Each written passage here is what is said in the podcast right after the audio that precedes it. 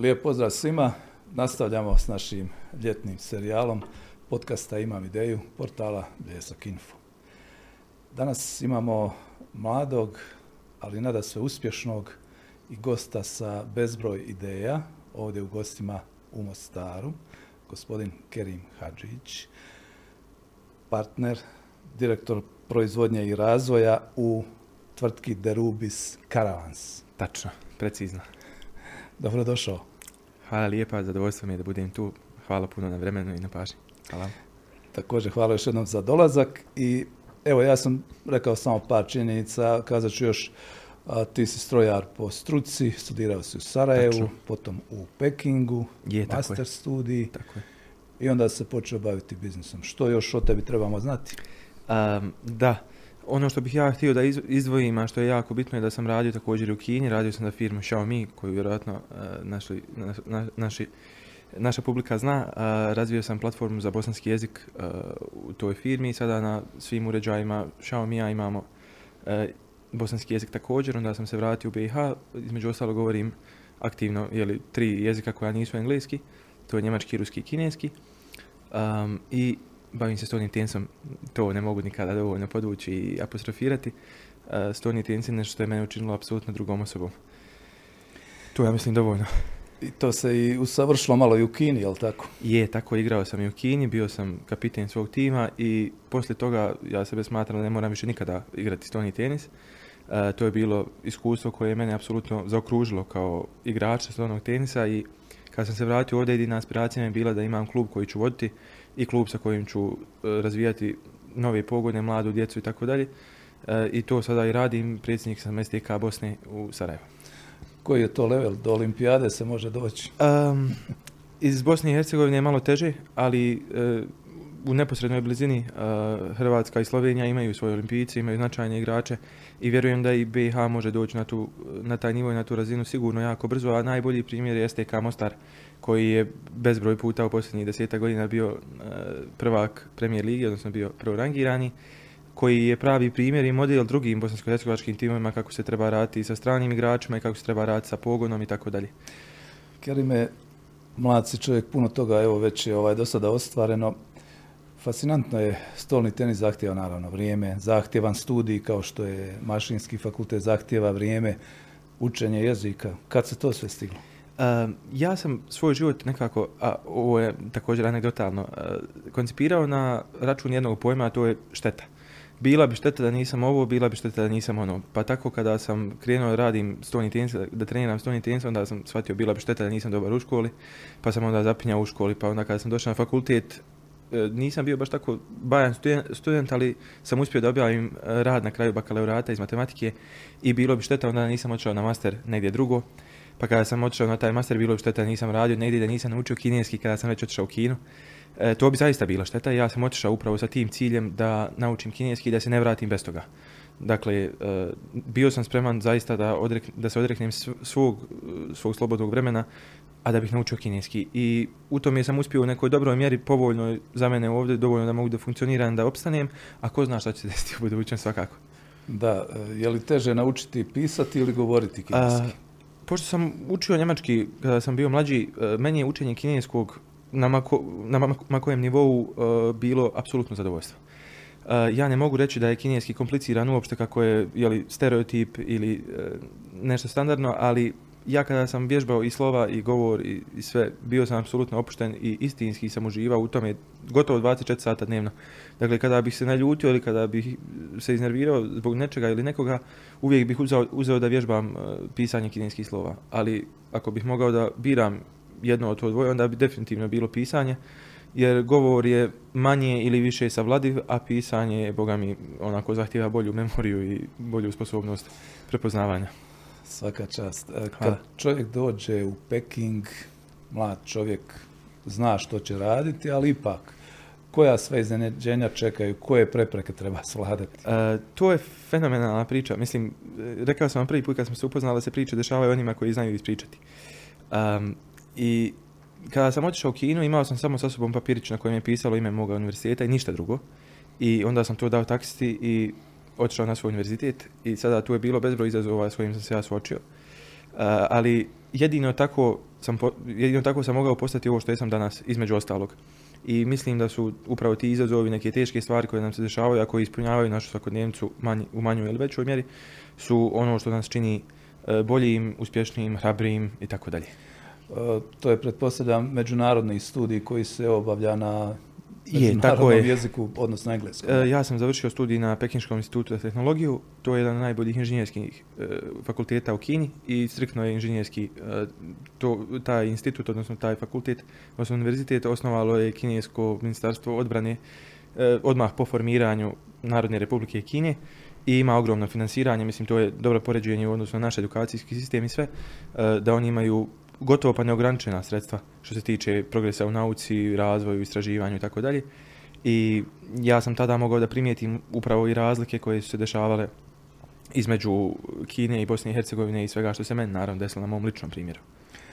Kad čovjek dođe u novi sistem, u novo podneblje, na tako ugledan i, i da kažem zahtjevan fakultet, odnosno sveučilište, možda se pojavi i neki problem da se ne donese dovoljno znanja. Je li, je li naše školstvo, odnosno visoko školstvo, toliko dobro da se može ipak uhvatiti priključak s kineskim? Na opštem nivou, govoreći i uzimajući u obzir prosjek, mislim da nije. Mislim da e, Kina ima strašan obrazovni sistem gdje, e, ajmo krenuti iz početka. Znači, e, kod nas se upis u srednje škole smatra obaveznim i srednjoškolsko obrazovanje također istim. Uh, u Kini nije baš tako. Dakle, u Kini već ima uh, ispit nakon osnovne škole gdje nekolicina otpadne i onda su oni prisiljeni, odnosno usmjereni su da rade fizičke poslove.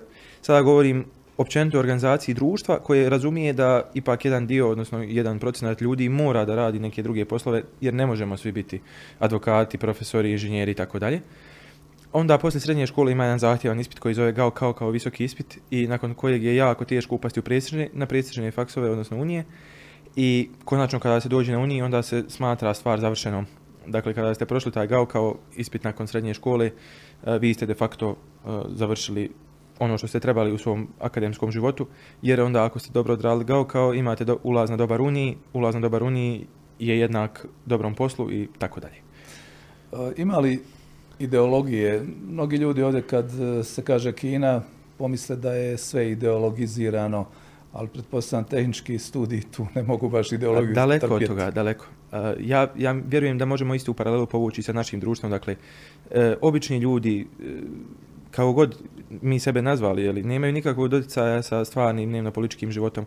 U smislu da je politički establishment jedno i tako volim, to me ovaj prostor stvari naučio.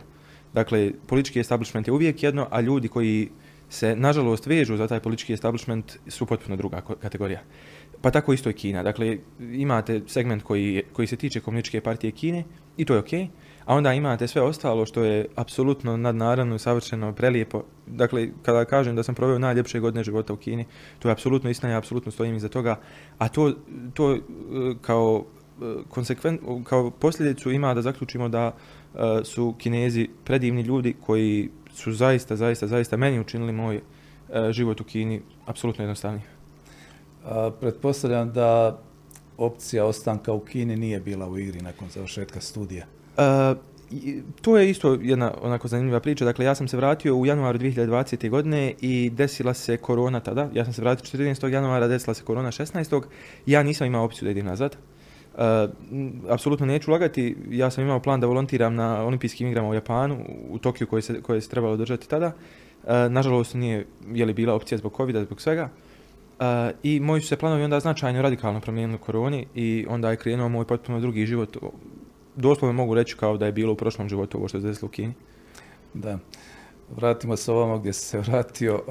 kako je nastala ova ideja sa ovom krunom svega jahtama, kamp prikolicama i ostalim proizvodima. Tako je, neophodno je da spomenem e, bračni par Kraljić, također e, gospođu Lilu i gospodina Denisa. E, oni su dan danas moji partneri i neko s kim ja volim da provodim vrijeme i zaista smatram da su u mom životu relevantni ljudi. A to se desilo 2020. na proljeće, dakle, znate kakva je bila situacija, ostalom bio je COVID, nije bilo nikoga i ničega na polju, svi smo bili manje ili više zatvoreni u kućama i ja sam provodio vrijeme sa svojim dedom na vikenci. Um, u nekoj opštoj frci desio se projekat Kam kućica i ja sam to uspio da prodam, odnosno uspio sam da dobijem za partnera jednog čovjeka kojeg sam upoznao preko online platforme zvane PIK u to vrijeme, ja mislim da nije i dalje bio OLX. Uh, I tako je krenula priča Kam prikolica u Vitezu. Uh, prikolice su danas jedan respektabilan proizvod. Nedavno smo dobili sve certifikate koje smo trebali da dobijemo sa, što se tiče evropskog tržišta. Uh, I ja mislim da u nekim doglednim godinama druga tržišta i ne trebaju biti interesantna zato što bi to možda bio prevelik zalogaj za nas. Um, a evropsko tržište je dovoljno bogato i veliko i široko za mnogo, mnogo proizvođača, mnogo više nego što je sada u ostalom. Kako se pokrene jedna takva proizvodnja? Nije baš jednostavno, pretpostavljam. Apsolutno, ali e, to sam e, spominjao i danas čak. E, mnogo jednostavnih stvari čini kompleksnu cjelinu. Odnosno, imate namještaj, sisteme struje, vode, plina, Eh, imate još neke druge mehaničke sisteme koji su u kućicama i onda kada sve to uzmete zajedno, a zasebno su vrlo jednostavni sistemi, kada sve to uzmete zajedno, onda dobijete jednu složenu cjelinu, koje ja nisam bio svjesan na početku i zato je uloga Denisa Kraljevića u mom životu jako također relevantna, zato što je on bio neko na koga sam se ja mogao osloniti uvijek za znanje koje je bilo potrebno za to. I Naravno, tu je bilo milion problema usput, jer definirati i stvoriti kućicu iz doslovno ničega je, je li ogroman i mukotrpan proces, ali jako nagrađujući. E, drugim riječima, iskustvo koje sam ja dobio kroz proces razvijanja jednog takvog proizvoda je apsolutno neprocjenjivo i ne bih ga mijenjao ni za, šta, ni za kakvu kinu u životu, vjerujte. Da. I sad u jednom trenutku nastane kućica, nastane jahta, Tako nastane je. avion, ne, nebitno. Ali je to novi proizvod, nova je kompanija, novi su ljudi. Je, upravo Kako tako. se onda to prezentira? I to je moja najveća sreća u stvari. Uh, to što znam da smo omogućili drugim ljudima krov nad glavom, njihovim porodicama također, a i našim kooperantima. Jer kroz kućicu je uključeno x kooperanata u BiH, ne mogu da li citiram sada precizan broj. I kroz to u stvari ja hranim sebe, odnosno sam, zbog toga sam presretan i to mi je istinski izvor sreće zato što znam da su drugi oko mene sretni. Uh, što se tiče prezentacije kućice koju mi radimo, radimo, mislim kao što ste svjesni, djelimično i u medijima, također u, u Bosni i Hercegovini, ali naš uh, glavni uh, kanal marketinga što se tiče nekog direktnog i principijalnog marketinga uh, se tiče naših dilera i izlazaka na sajmove po Evropi. Uh, mislim da smo bili prošle godine jedan od najboljih izlagača na najvećem sajmu kućica, odnosno najvećem sajmu rekreacionih vozila na svijetu u Dizeldorfu. Jedan talijanski medij je to nazvao kao da smo ukrali show, ono kao kolpo di scena, um, što je bilo relevantno s obzirom da dolazi od Talijana koji su onako e, najbolji dizajneri jeli, na prosječnom nivou. I e, kroz taj sajam smo onda dalje upoznali ljude koji su nam danas dileri i ove godine već se pojavljujemo u jednom ozbiljnijem izdanju i u ozbiljnoj formi na sajmu i guramo tu priču dalje. Sada naravno poteći, e, pote, poteći da je jedna takva firma raste dalje i prilično kompleksno i e, zahtjevno. E, sada nama treba više kupaca, više dilera i to je nešto što je neminovno da se desi jer je to sada manje ili više pokrenut proces, znate ono kad prvu dominu gurnete pa to ide dalje. Um, I upravo u tom smislu ja vjerujem da će Derubis Caravans postati jedna od najznačajnijih firmi u ovom dijelu svijeta, makar što se tiče kućica, ali naravno u nekom luksuznijem segmentu proizvodnje, jer ne smijemo zaboraviti da postoji jedna Adria u novom mestu. Da, firma Darubis Caravans, dakle već govorimo o firmi, o tako poduzeću je, koje je formirano. Tako je. Deo, a kad se mlad čovjek bavi tehnološkim procesima uh mhm. -huh. i problemima i njihovim rješavanjem, vjerojatno ne dotekne dovoljno ni vremena, a ni želje za one administrativne poslove. Kako je firma nastajala? Je li bilo poteškoća? Um, što se tiče Derubis Caravansa kao lica uh, pravnog, jeli, ako to pitate, ja sam imao svesrpnu pomoć svih svojih partnera koji su značajno stariji od mene, manje ili više. Tako da ja sam se uvijek mogao osloniti na jako, jako prijateljsku pomoć od svih njih. Naravno, ja sam imao partnere koji su godina od prilike moga oca i oni su bili značajno iskusni, naravno, od mene i ja sam od njih naučio sve ono što ja danas znam i ono što danas jesam na kraju krajeva. U konačnici čini mi se da bi trebalo bilo poželjno, barem u svakome društvu, stvarati povoljno okruženje za investitore, za nove investicije, za nove ideje. Kad neko kaže imam ideju, često kod nas nažalost završi samo na tome da kaže ma ne da se ovo, ima ovih problema, ima ovih prepreka, ljudi olako odustanu.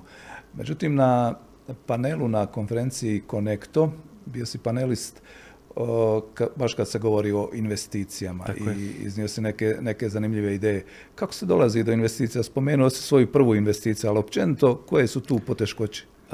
generalno možemo se dotaći cijelog bosansko-hercegovačkog ekosistema ili društva što se tiče investicija i tih nekih venture capital firmi i tako dalje. E, nepostojeće. Sad, problem ima nekoliko segmenata. Jedan od njih, ja, koji sam također spomenuo na Connectu, to što nam manjka poduzetnika, odnosno manjka ideja.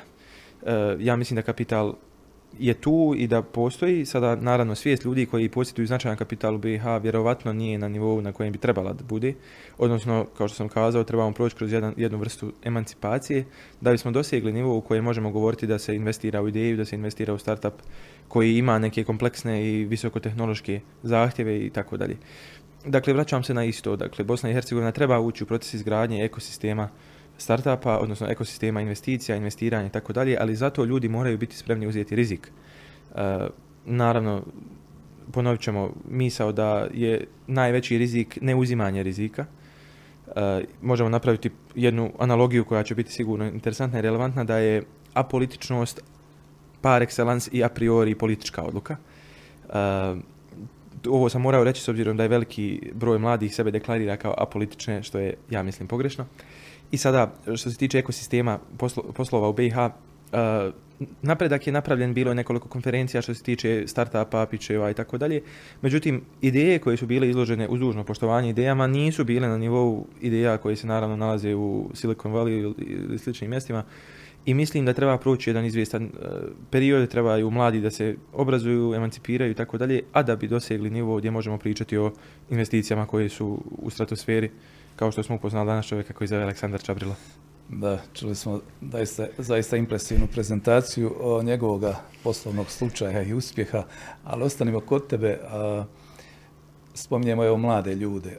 Hm? Ti se opredijelio odmah, vjerojatno je bilo opcija sa svim svojim kvalitetima, možda si mogao negdje u nekom ministarstvu ući. Svakako, svakako, ali... Ali zagovaraš ovaj pristup da se ide u privatnu realizaciju ideja. Ah, jedino tako. E, imao sam, sada da kažem, sreću ili nesreću da odrastam uz roditelje koji rade u državnim institucijama i ne mogu griješiti dušu. Naravno, te institucije su i odhranile kao dijete, ali nažalost svjedoci smo procesa koji su uticali, koji su uticali na to da te državne institucije postanu u stvari mjesto na koja, na koja ne želimo ići, u kojima ne želimo raditi. I to je i za mene bio slučaj. E, moja jedina odrednica ukoliko živim u BiH bavit se privatnim poslom i to je to. E, želim biti uključen u realizaciju projekata sa dijasporom jer mislim da je neophodno da mi uključimo dijasporu u naš, naš svakodnevnicu i sve to. Sad, naravno, ne govoreći isključivo o investicijama, naprotiv govoreći o svemu drugom što se tiče jednog društva koje je naše, a naravno koje je kompleksno u jednom smislu. Um, I kada sam se vratio, bio sam, jeli, značajno mlad, bio sam iskreno mali, možda, možda sam i dalje. Um, I jedina moja odrednica je bila da želim da radim za sebe i da odgovaram za svoju sudbinu ja sam. Dakle, ako sam ja sposoban da zaradim danas 10 maraka, onda ja za tih 10 maraka odgovaram i zapinjem, a ne želim da mi bude poklonjeno, želim da bude istinski zarađeno i da se ja pomučim za to, a kako bih naučio i kako bih bio bolji čovjek. Kako je odnos vlasti, kako se to kaže u žargonu, prema ljudima koji bilježe uspjeh? Evo, vi ste u relativno maloj sredini kao što je Vitez napravili ogroman uspjeh, značajan. Naravno da to utječe onda i na čitavo mjesto, na čitav grad, na čitavu općinu. Svakako, svakako. Kako se oni odnose? Jel oni onako dođu u jednom trenutku, pokucaju, žele da se predstave, pomažu ili smetaju li? Imam jedan svjež primjer. pokušali smo naći financiranje za odlazak na sajam jer smo ove godine uzeli puno više troškova na nas i ove godine nam je istinsko opterećenje bilo plaćati za cijeli štan i tako dalje, a opet tržište od nas to zahtjeva. I obratili smo se različitim nivoima vlasti, dakle od kantonalnog, federalnog, državnog nivoa i dobili smo rijetke odgovore. Dakle, evo recimo ako smo poslali na svaki deset mailova, dobili smo dva odgovora koji je jedan bio na pola možda, jedan je bio definitivno ne. Ovih ostali osam nisu uzeli vremena da odgovore. Um, što se tiče subvencioniranja i poticanja mladih ljudi, ja ne znam uh, koliko naši propisi u stvari dozvoljavaju takve stvari. Naravno, postoji diskreci, diskreciona sredstva svih funkcionira slash političara ili političarki. ali evo, da ću još jedan primjer za koji vi znate, ja sam pokušao da dobijem financiranje za jedan edukacijski projekat u Japanu za avionske karte, što je jeli, relativno smiješan iznos. Naravno, kako kome ne želim opet dušu griješiti, ali ja nisam uspio da dobijem od tri nivoa vlasti 2000 km da bih otišao na super prestižni program satelitskog inženjeringa, a koji, na koji sam došao zato što su mi zagarantirali otprilike 120% stipendije koju sam mogao dobiti. Da, ali tu je bitno sad malo pojasniti, pogotovo mlađim ljudima. Sad će neko reći, pa 2000 maraka ili eura za jednog uspješnog mladog biznismena ne bi trebao biti problem, ali želiš zapravo neku drugu poruku tim. Naravno. ja sam ovaj projekat iznio, odnosno na ovaj program sam aplicirao da bih proveo socijalni eksperiment, odnosno da vidimo koliko su zaista vlasti spremni, odnosno ljudi koji nas okružuju i koji nas per se vode, koliko su oni zaista spremni da ulažu u mlade koji imaju progresivne ideje, dakle koje nisu ideje da se učlanim u političku partiju ili stranku i da guram tako, nego da sam sam nezavisan i da stojim jako i čvrsto i da znam što želim. Uh, ili ne znam, ali imam samopouzdanje za x ili y stvar.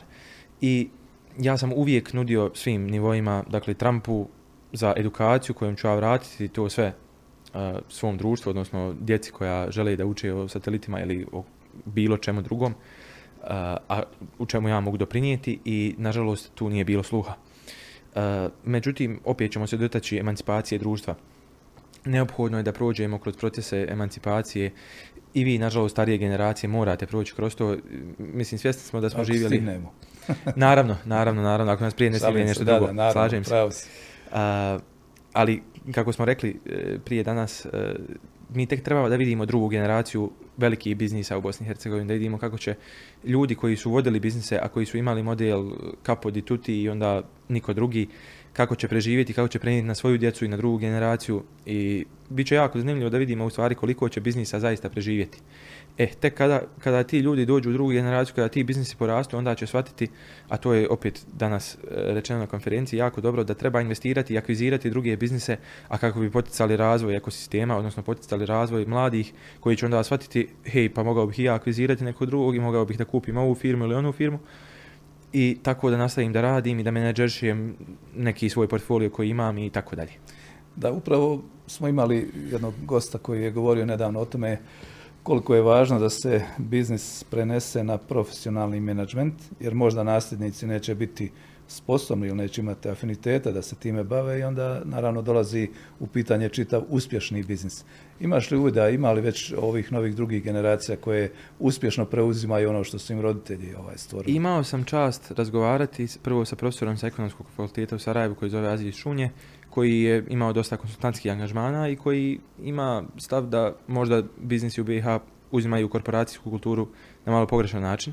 Ali sam isto tako imao čast upoznati u Mostaru jednog momka koji je izvanredan i koji je možda nekako meni lično najperspektivniji i ulijevao mi najviše povjerenja, a to je gospodin Sandro Zovko. Uh, bio je naš gost. Među prvima je strašan, bio gost. strašan i spominjem ga svuda i spominjem ga svima. Ja izrazito cijenim samokritičnost kod ljudi, cijenim osvrte na drugi, a ne samo na sebe i tako dalje, a što Sandro svakako ima i posjeduje. Apsolutno. A Sandro je druga generacija, ako, ako sam ja siguran. Tako je, tako je. Upravo sam to i pitao i evo odlična ilustracija. Uh, mladi ljudi, mladci i evo razmišljaš i promišljaš o svojoj generaciji, rekao si već neke stvari koje vjerojatno mnogima mogu onako kliknuti tamo gdje treba pa da se malo pokrenu. Što je danas važno recimo mladom čovjeku kad bira buduće zanimanje, kad bira buduće obrazovanje, kad bira gdje će se školovati, na što je potrebno obratiti pozornost s obzirom da se školujemo za čitav život? Jasno. sjećamo se stare latinske misli nula dies in linea Znači, ne smije dan proći da ne čitamo i da se ne obrazujemo dalje. A e, sada, možda možemo uzeti presjek e, onoga što se dešava u Mostaru i Sarajevu. Ja poznajem dosta ljudi koji idu na studije IT-a samo da bi radili u IT firmi, a nisam baš uvjeren i siguran koliko e, ljudi to zaista žele. I ako po tome sudimo, onda ćemo zaključiti da je financijska sigurnost i relevantnost jedino bitno pri izboru studija, a ja se ipak ne bih složio sa tim, jer postoji bezbroj drugih biznisa koji se mogu raditi, koji nisu nedostižni neuhvatljivi, a opet nisu IT. E, sad IT uzimam i naravno ne želim da me se pogrešno shvati divan smjer, divno je učiti, divno je napredovati u, u svakom segmentu znanja, ali ne trebamo gledati samo financijsku relevantnost i financijsku stabilnost koji, koji će nam eventualni posao nakon fakulteta garantirati, već ja bih uvijek birao nešto što ja volim. Da mogu da opet živim i da idem iz početka na fakultet, sigurno bih upisao filozofiju. Sigurno bih upisao neku historiju, jezik ili tako nešto, a nikada ne bih inženjerski studij jer sam uh, toliko znatiželjan i toliko to volim da sam to mogao i sam da naučim. Uz dužno poštovanje, naravno. Ne smijem nikada da umanjim relevantnost i bitnost onoga što fakultet usadi u nas, a to je neki okvir u kojem možemo razmišljati. Inženjerski fakultet, naravno. E, I sada teza koji moji prijatelji koji su malo stariji od mene e, vole iznositi i insistirati na njoj, a to je da inženjer koji izađe iz okvira će biti izrazito uspješan e, čovjek, a tome svjedoči bezbroj primjera koji su čak i u pop kulturi tipa Elon Musk ili Sundar Pichai. Tako da, svakako inženjerski fakultet je meni pomogao, ali da mogu opet da živim, sigurno bi odabrao fakultet od kojeg bi bio ispunjeniji u svojoj duši, a biznis je biznis. Kako inženjeri pristupaju menadžmentu, upravljanju? Odlično pitanje.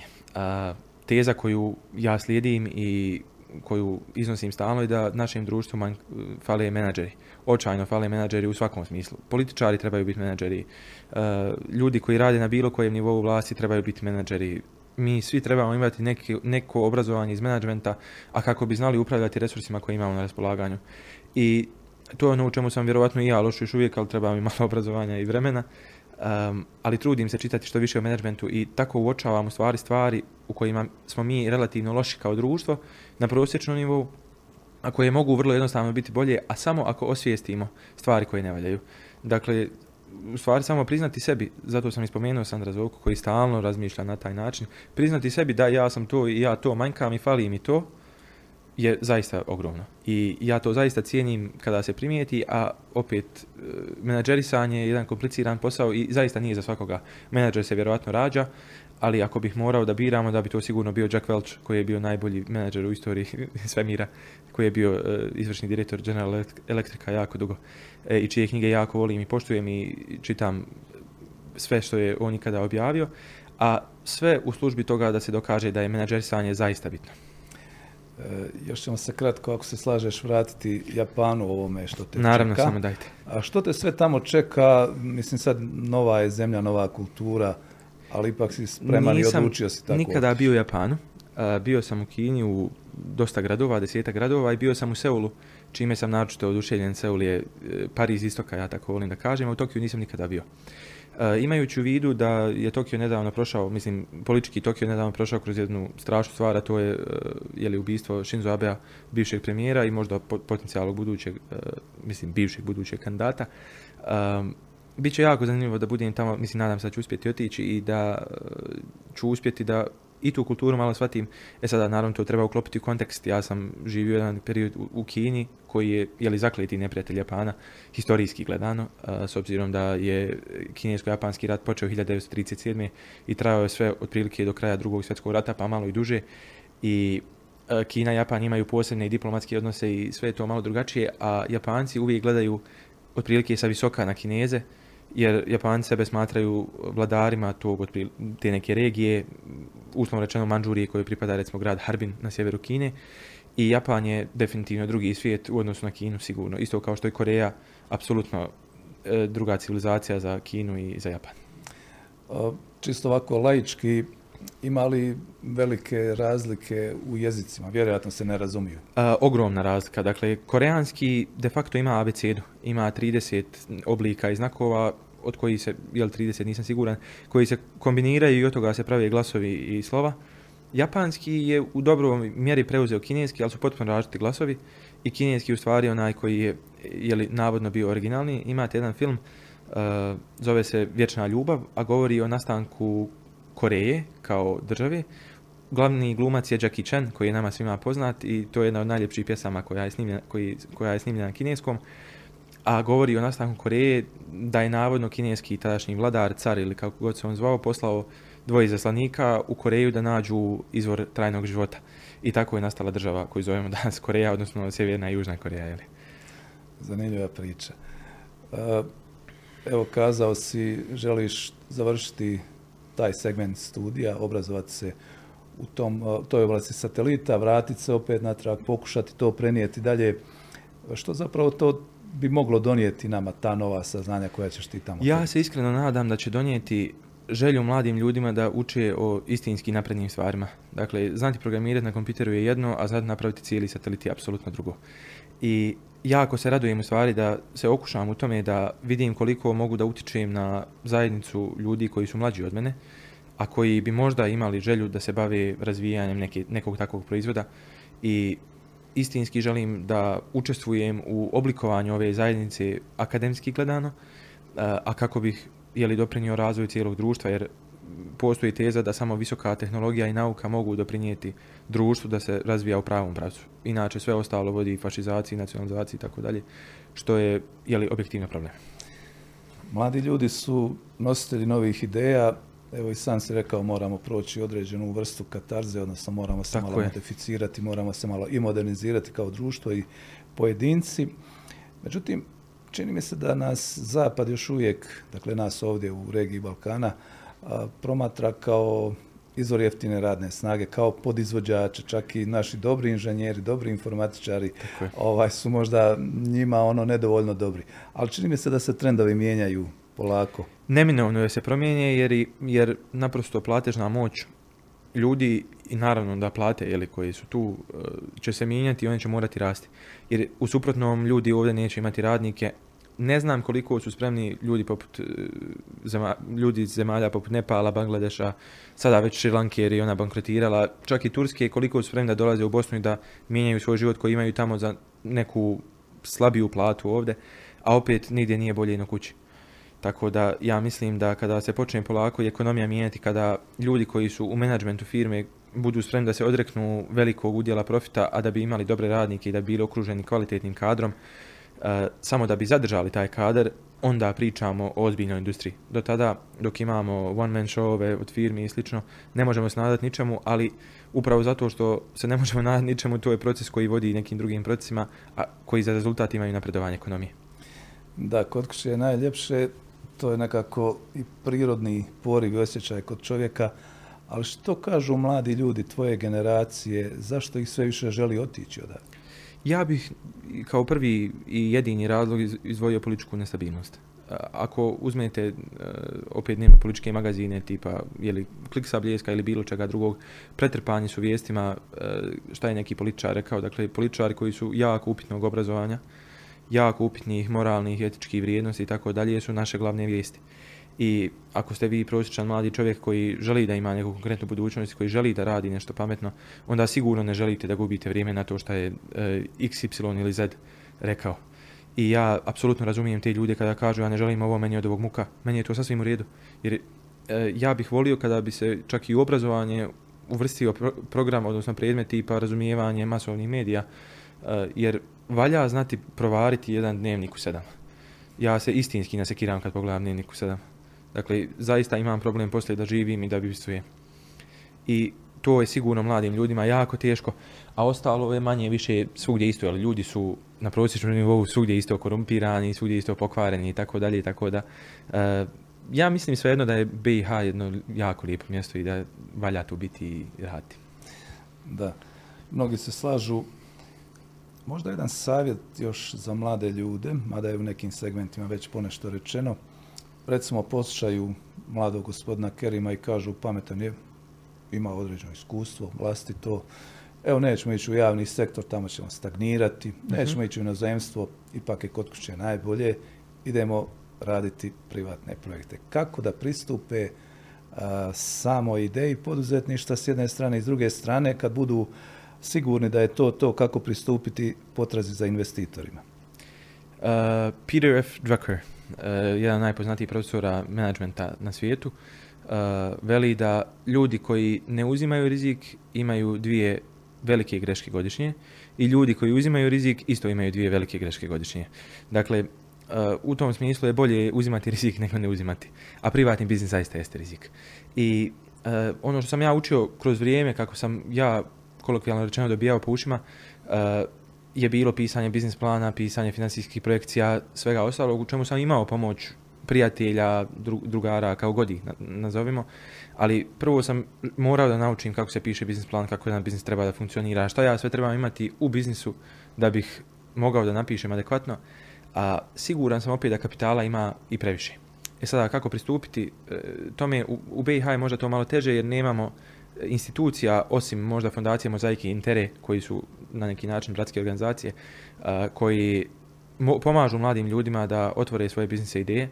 I naravno sada je pitanje koliko je to novca potrebno i dovoljno da se jedan biznis prosječne mlade osobe pokrene, sad zavisi naravno od ideje, ali bila bi dobra adresa, mogu se meni javiti, mislim, e, ja uvijek i stalno pokušavam neke investicije da uh, radim i, i da vrtim i svašta nešto i ja tu vidim u stvari svoj život, ja želim da imam firmu koja radi, koja raste, uh, a koja može pomoći mladim ljudima. Također, ja želim u stvari biti i primjer i oslonac drugim mladim ljudima koji žele da imaju svoj privatni biznis, da rade i uh, možda je naravoučenje današnjeg konekta, a to je da dijaspora također treba malo da investira i da se treba početi i, i to dešavati, možda i to put ka nekim drugim rješenjima i stvarima, jer mislim da će se sada krenuti ljudi vraćati kada se standardi i geopolitička situacija i kontekst značajno promijeni u Europi. Nažalost, ja mislim da to vrijeme dolazi i kada se ljudi krenu vraćati, kakav će kapital ponijeti sa sobom, koliko će biti spremni da uzmaju rizike, to ostaje da se vidi. Jasno. Zanima me tvoj stav, odnosno tvoja iskustva kad je u pitanju umrežavanje. Danas smo svjesni, postoje u istinu mnogobrojne platforme koje su dobro posjećene, i one ozbiljnije, i one neozbiljnije, specifične, od Facebooka koji se možda prvi pojavio masovnije, preko LinkedIna, preko Instagrama i kojih sve ne. Mogu li mladi ljudi danas iskoristiti upravo tu pogodnost i tu prednost i u kojoj mjeri da preskočete neke barijere i počnu lakše biznis? Naravno. Moja najveća sreća je bila što sam upoznao svog sadašnjeg prijatelja koji je izvrstan networker uh, i imao sam sreću da upoznam kako on posmatra, posmatra LinkedIn. Uh, preko LinkedIna sam upoznao bezbroj ljudi koji su mi interesantni danas i koji imaju kontakta i sa venture capitalima i sa različitim drugim fondovima. Uh, I LinkedIn je vjerovatno trenutno, nažalost, izvinjavam se, jedna od najozbiljnijih organizacija, odnosno najozbiljnijih platformi preko kojih se može nešto pronaći. Da li su to Facebook, Instagram, možda i jesu, ali ne vjerujem da se može naći investicija od miliona na Instagramu. Čisto sumnjam, možda je neka influencerka ili tako nešto, to -hmm. možda u to ne ulazim. Ne razumijem se u taj biznis. Um, ali postoje ljudi koji su dalje značajno umreženi, a do kojih se može doći. Dakle, ti ljudi, a koje sam ja upoznao također i kojima, kojima sam ja pristupio i prišao kao apsolutni neznanac, su apsolutno otvoreni za priču i ne vidi nikakav razlog da bilo ko ko, je, ko nije Kerim Hadžić da ne priđe i ne pita i dobije e, is, ili isti savjet, istu uputu ili čak investiciju. Sad ćemo malo se približavati samome kraju. Nije valjda već. Jest, razgovor, ali za ovaj put. Ja. Važi, ovo je prvi put. da. Nešto malo o planovima. E, mlad si već puno toga ostvario i da kažem da sad zastaneš, vjerojatno bi mogao lagodnije živjeti, ne, ne izlagati se toliko, ali pretpostavljam da to nije tvoj damar da ti. Sada je vrijeme da se zaposlim u državnu instituciju, drugim riječima. Um, ja u stvari želim da vidim da Rubis Caravans da je postala ozbiljna firma, respektabilna firma u ovom svijetu i u ovom tržištu koje je zaista zahtjevno ispunjeno starim, starim njemačkim korporacijama i firmama. Danas sam spomenuo da je jedna firma osnovana u vrijeme Adolfa Hitlera u Njemačkoj 1931. a koja se radi, koja se bavi kućicama i teško se progurati u to društvo jer znate koliko bi bilo teško da se jedan proizvođač automobila komercijalnih progura u svijet proizvođača komercijalnih automobila tipa Mercedes, Audi, BMW, nema šanse. Uh, I ekvivalentno je takvo i u svijetu kam prikolica. Naravno, kam prikolice kao biznis imaju neki plafon, neki limit, ali teško da to mi možemo dosjeći u ovom regionu gdje se nalazimo. I želim da vidim da to raste, želim vidjeti nove serije kamp kućica, to su serija 5, serija 4 eventualno, a koje su sigurno možda uh, podesnije za evropsko tržište i naravno da kamperi koji su integrirani na šasije uh, različitih proizvođača tipa Sprintera, Ducata i tako dalje. I eventualno još neke projekte koji se tiču upravo uh, prikolica i poluprikolica za automobile. Naravno, pored, pored firme Derubis, ja želim imati svoju firmu koja će se baviti nekim drugim stvarima, a sanjam da imam svemir, firmu koja se bavi istraživanjem svemira, odnosno razvojem nekih inženjerskih rješenja za svemir i to je ono čime želim u konačnici da se u životu i bavim. Uh, mnogi ljudi znaju čime se žele baviti, to je dobro, to je komparativna Tako, prednost. nije loše. Međutim, ne da, nije loše, nije zgore. Jel? Međutim, vjerojatno mnogi ljudi su u dilemi čime se baviti. Čime se, recimo, smisleno baviti u Bosni i Hercegovini? Ko, kojim tehnologijama, kojim vrstama posla? Ja bih rekao da zavisi od grada do grada, jer znamo da e, je bivša Jugoslavija razvijala različite vrste industrija u različitim gradovima. Pa tako uzet ćemo primjer Viteza gdje ste imali firme u blizini koji su bili giganti u vojnoj i hemijskoj industriji i onda bi bilo logično da se to znanje i taj know-how prenese uh, u neke nove firme, novo osnovane, ali rekao bih također da firme koje se bave visokom tehnologijom mogu opstati i trebaju živjeti u BiH, zato što je mjesto koje može biti atraktivno strancima, odnosno ljudima koji su iz Europske unije, a koji možda žele i drugačiju vrstu života. I upravo tu leži naša komparativna prednost. Još uvijek mi imamo nizak, niži standard u odnosu na druge e, zemlje i mislim da možemo privući zaista prelijepim ambijentom sve ljude ovdje. Kazao si, Bosna i Hercegovina je lijepo mjesto za život. Bosna i Hercegovina Genijalno. pruža šanse, u Bosni i Hercegovini se može uspjeti.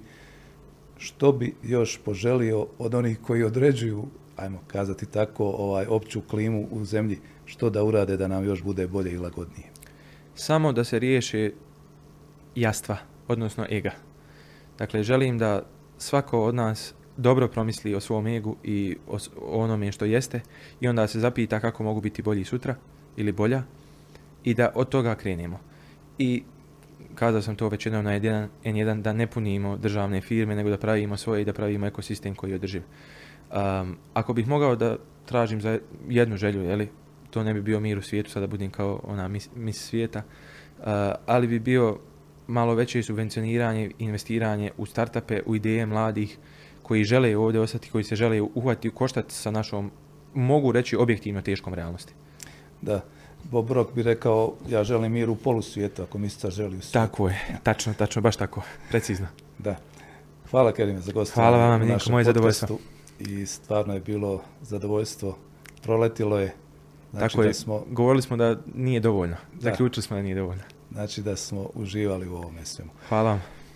Hvala još jednom našem gostu, Kerimu Hadžiću, direktoru razvoja u tvrtki Derubis Caravans, čovjeku koji je ujedno tu i partner, čovjek koji vodi računa o mnogim projektima, koji ima puno ideja, što je doista uklopivo u ovaj naš podcast Imam ideju. Hvala još jednom i gledajte da nas gledate.